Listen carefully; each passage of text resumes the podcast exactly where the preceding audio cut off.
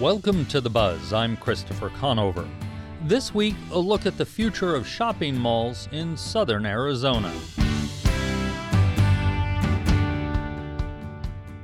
The weekend after Thanksgiving is traditionally the start of the busy season for retailers.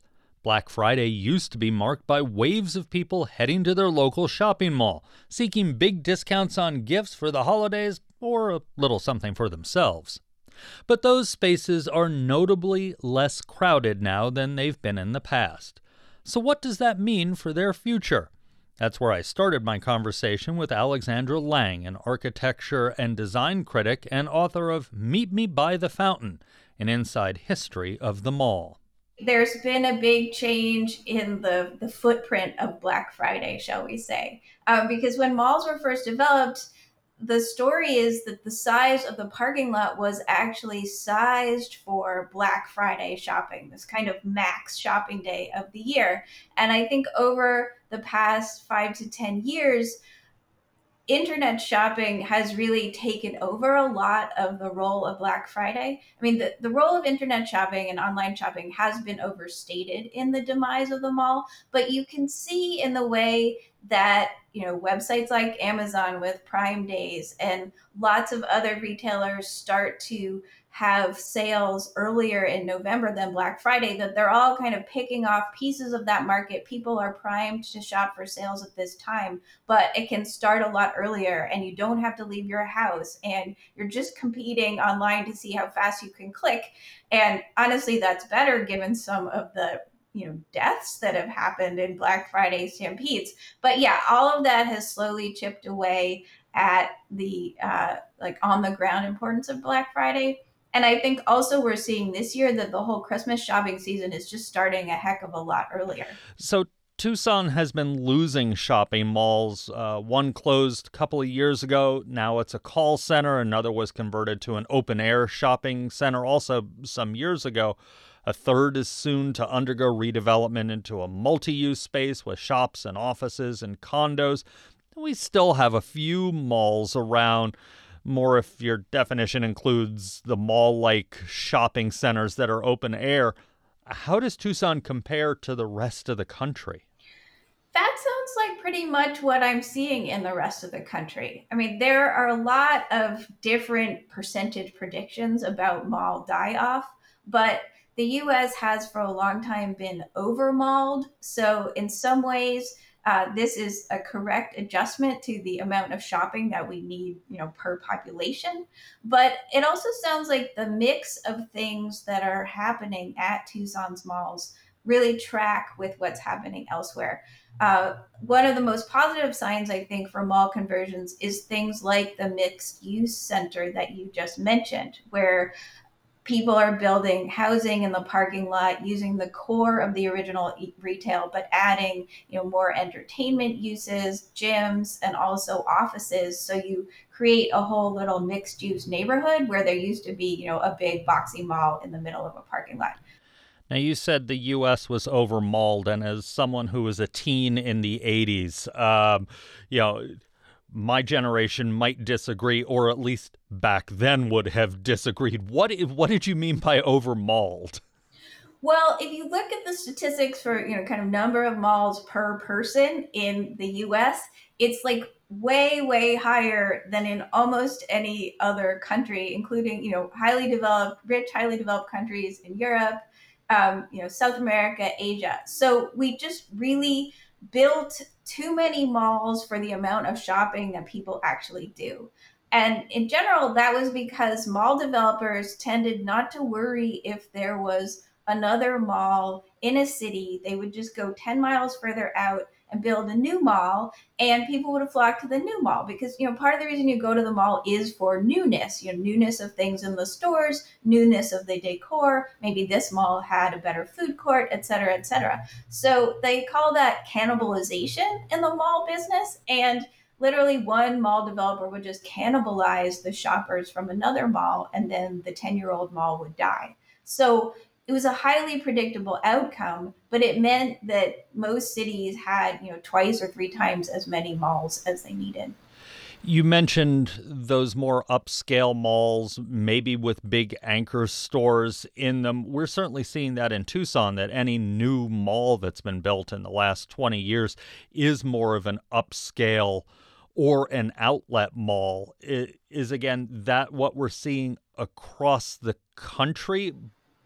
Yeah, that is what we're seeing across the country.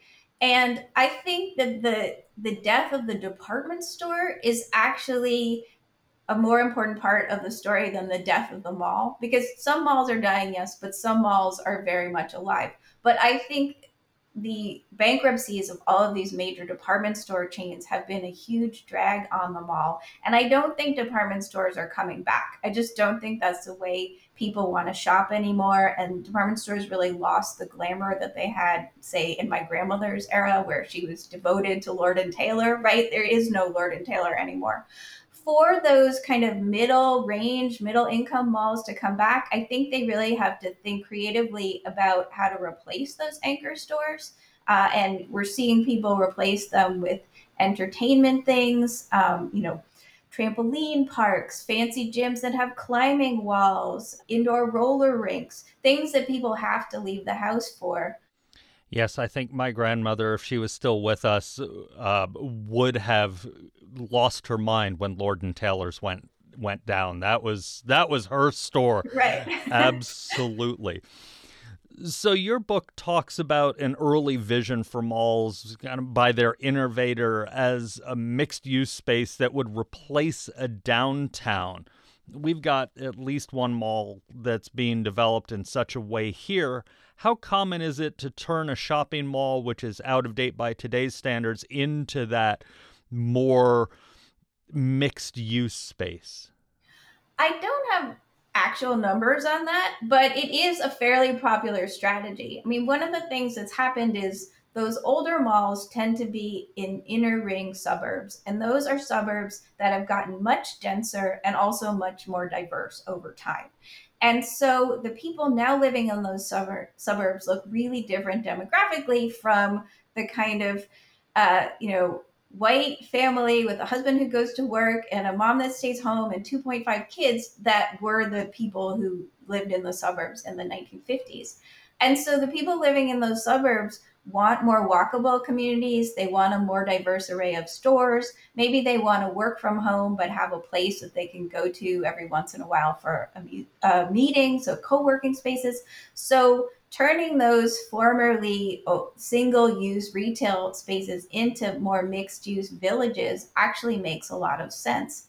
And as you mentioned, that was part of Victor Gruen, the father of the shopping mall's original vision for Southdale in Edina, Minnesota, which was the first indoor shopping mall in the US.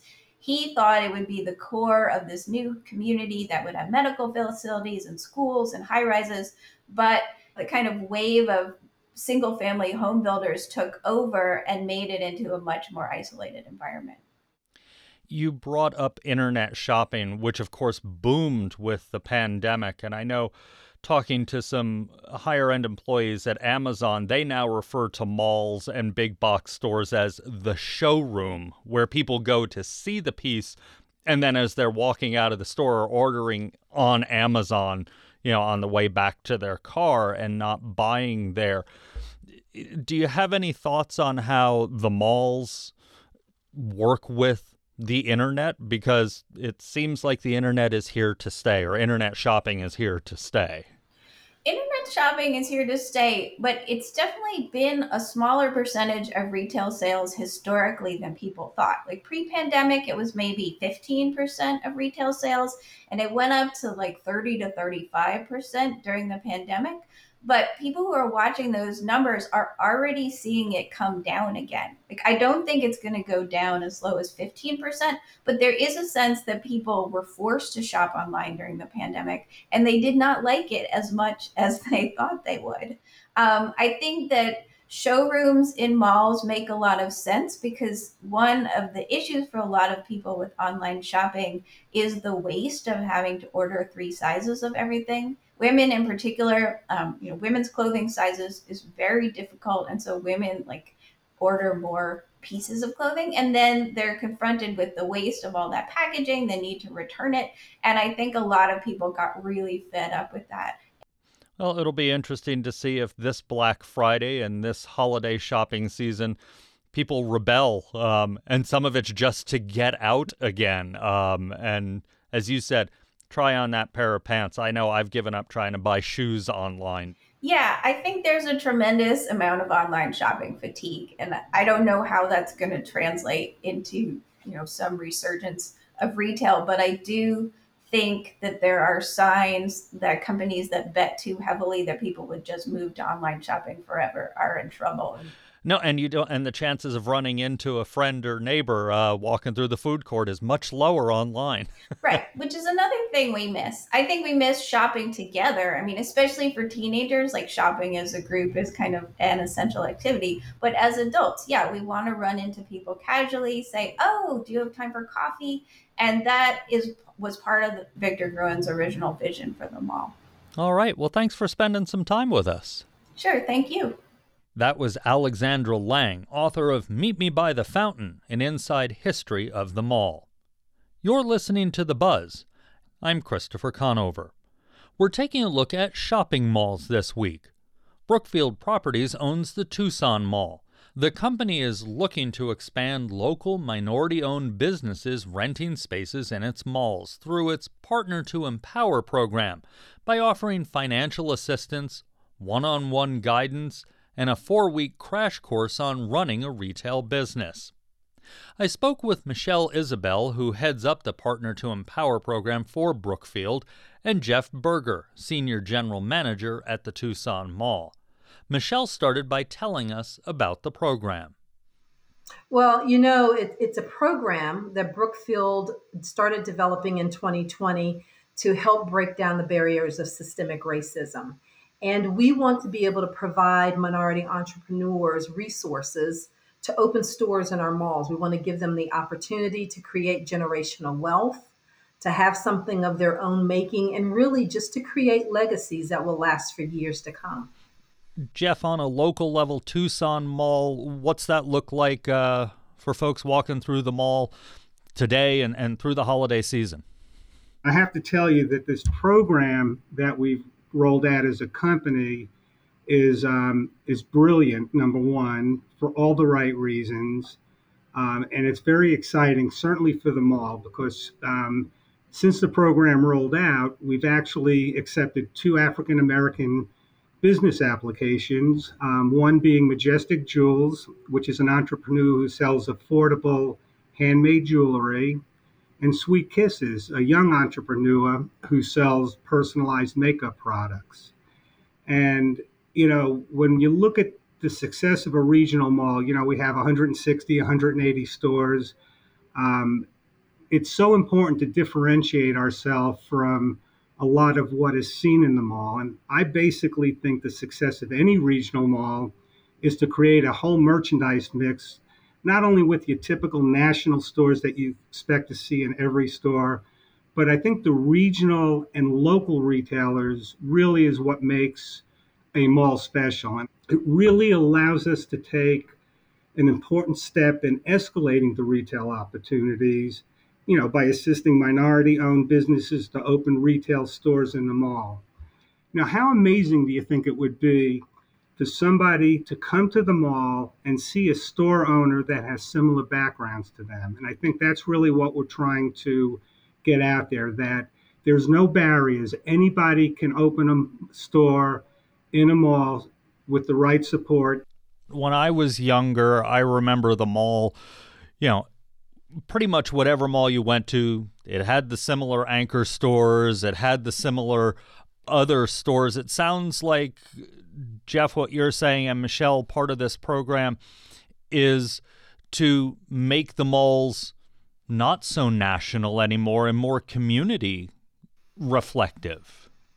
Absolutely. I mean, I won't get into talking about how old I am because um, I'm definitely older than you. But you know, growing up, there were not doll babies that looked like me. There were not people doing commercials that looked like me. There were not people in your jobs that looked like me you know, and certainly very, very few entrepreneurs who look like me or my family members. So yeah, how wonderful is it to be able to go into a shopping center, you know, to have people who look like me or who are Hispanic or Native American, Asian, you know, to me, everyone does better when you add diversity. So we want to add more diversity to our shopping centers. We want to add more diversity to our the communities that we serve. You know, making them better, making them all inclusive. So this program helps to do that. Does it solve all of the problems? Absolutely not.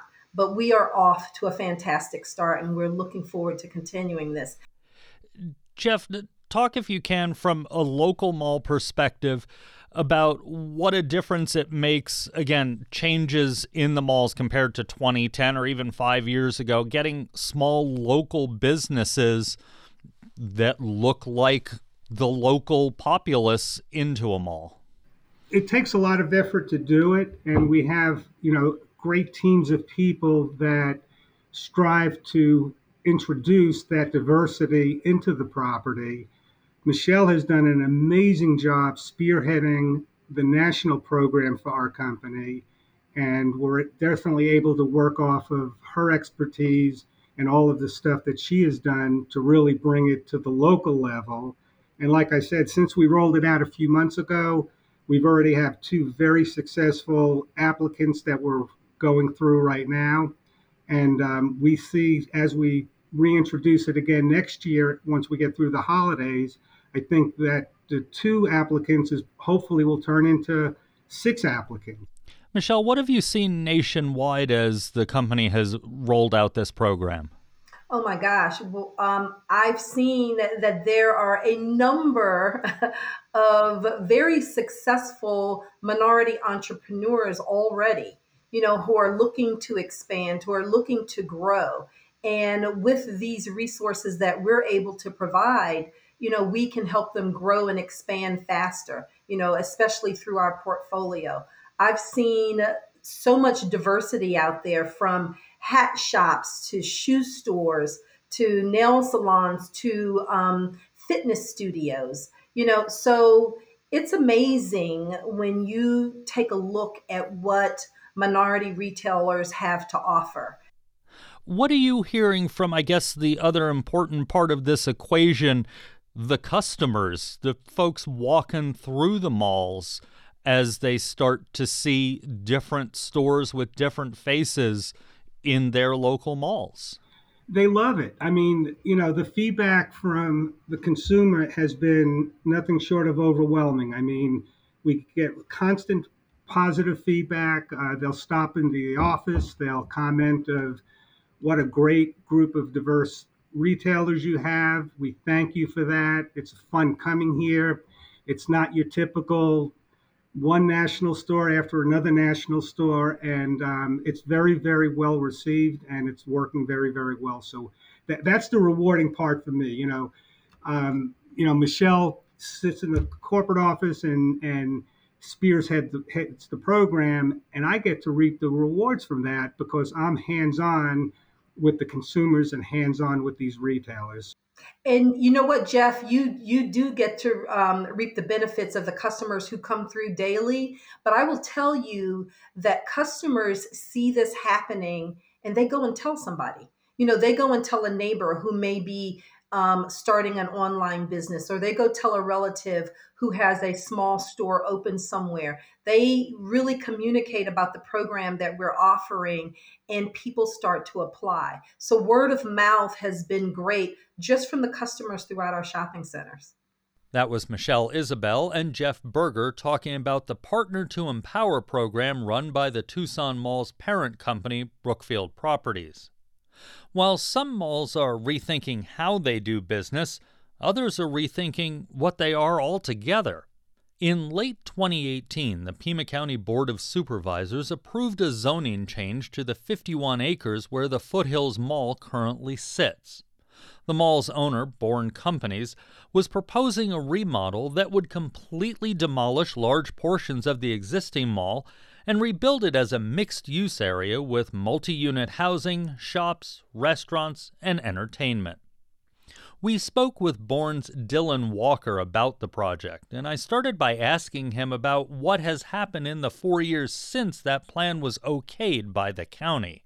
Bourne Companies is very excited about the continuation of this redevelopment plan.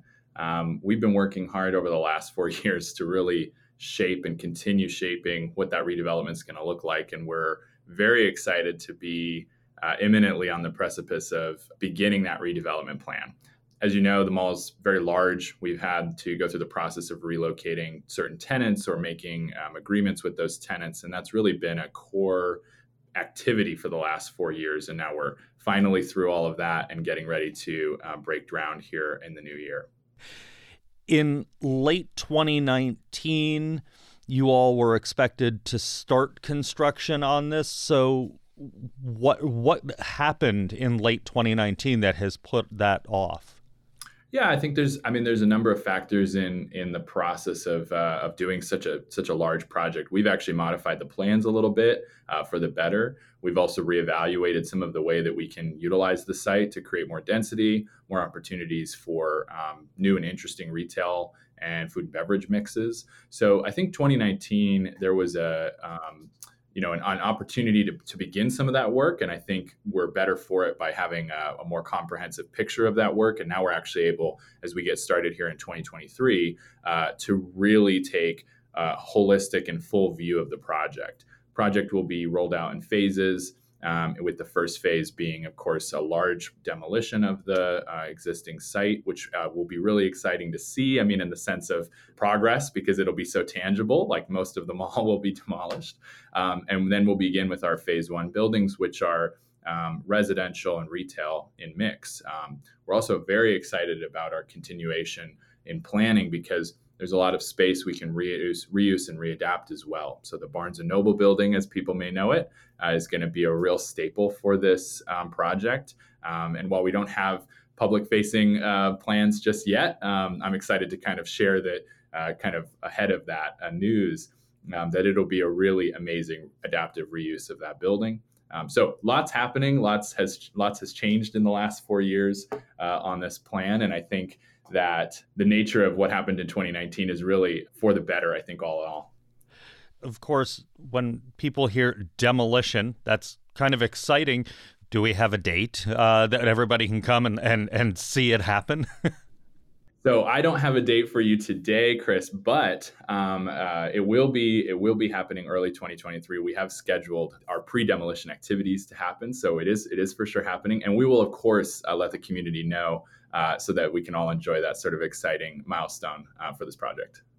So you said the plan still includes residential retail mix over the last few years, you've also said some things have changed. So, what does the larger plan look like at this point?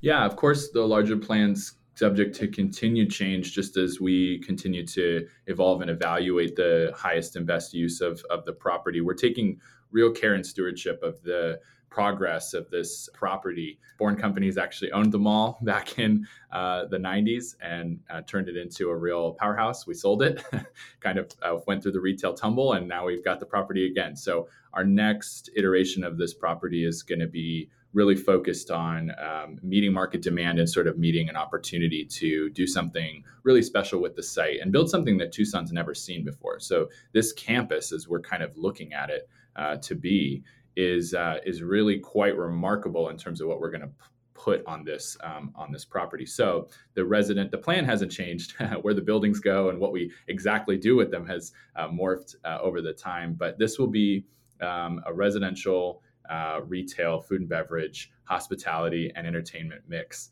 Um, we're also inc- incorporating a large uh, health and wellness plan for the for the site. So we'll have eventually, as we build this out, connection to the Pima County Loop, Chuck Huckelberry Loop, as well as um, a one mile sort of walking trail. This is not in what anybody would call a downtown urban area. You're more out in the suburbs. Is this kind of what you all are seeing as the future, uh, if you will, of of suburbs? And when you have large plots of land that are doing one thing and maybe not doing them well anymore. Yeah, we like to think so. So the, the project, the little teaser that we're excited to to share, folks may have heard, but the, the project's called Uptown, and we're really trying to revitalize an idea of destination retail, destination entertainment, and that's really what malls were. We think that has to be dense, um, urban feeling. It has to have the amenities, and so we're trying to bring that to this project and really create an environment that's super safe super enjoyable, um, and you sort of have a one stop shop for all of this at great activities. Additionally, we want people to live on site and have this sort of downtown experience or this urban dense experience in the suburbs and have access to other things like Catalina State Park.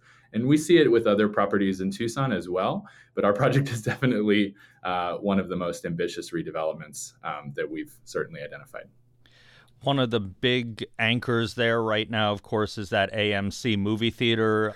Will they be open during the whole reconstruction, or, or, or is that something that's moving on?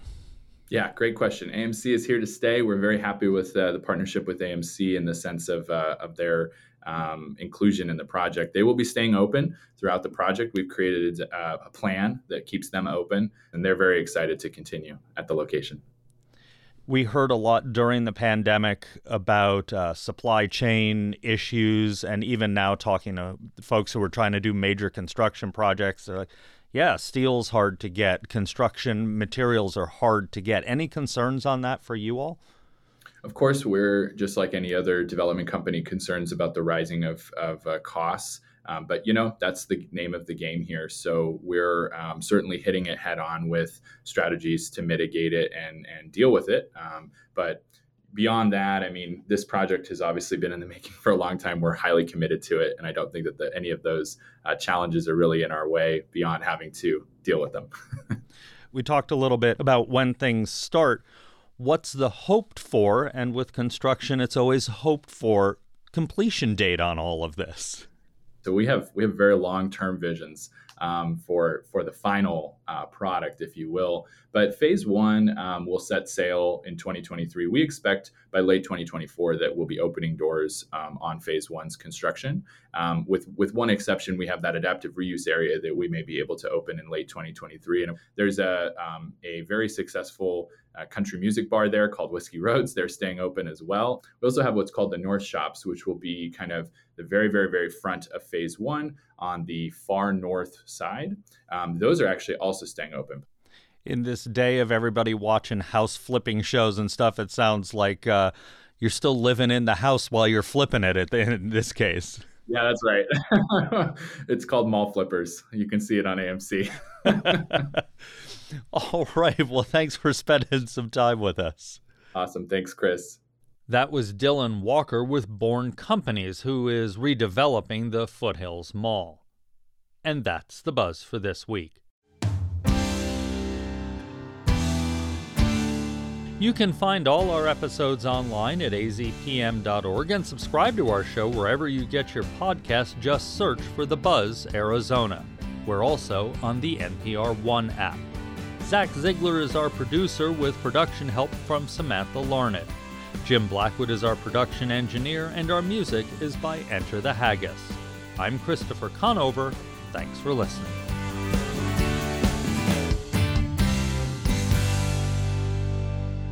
Arizona Public Media's original programming is made possible in part by the Community Service Grant from the Corporation for Public Broadcasting.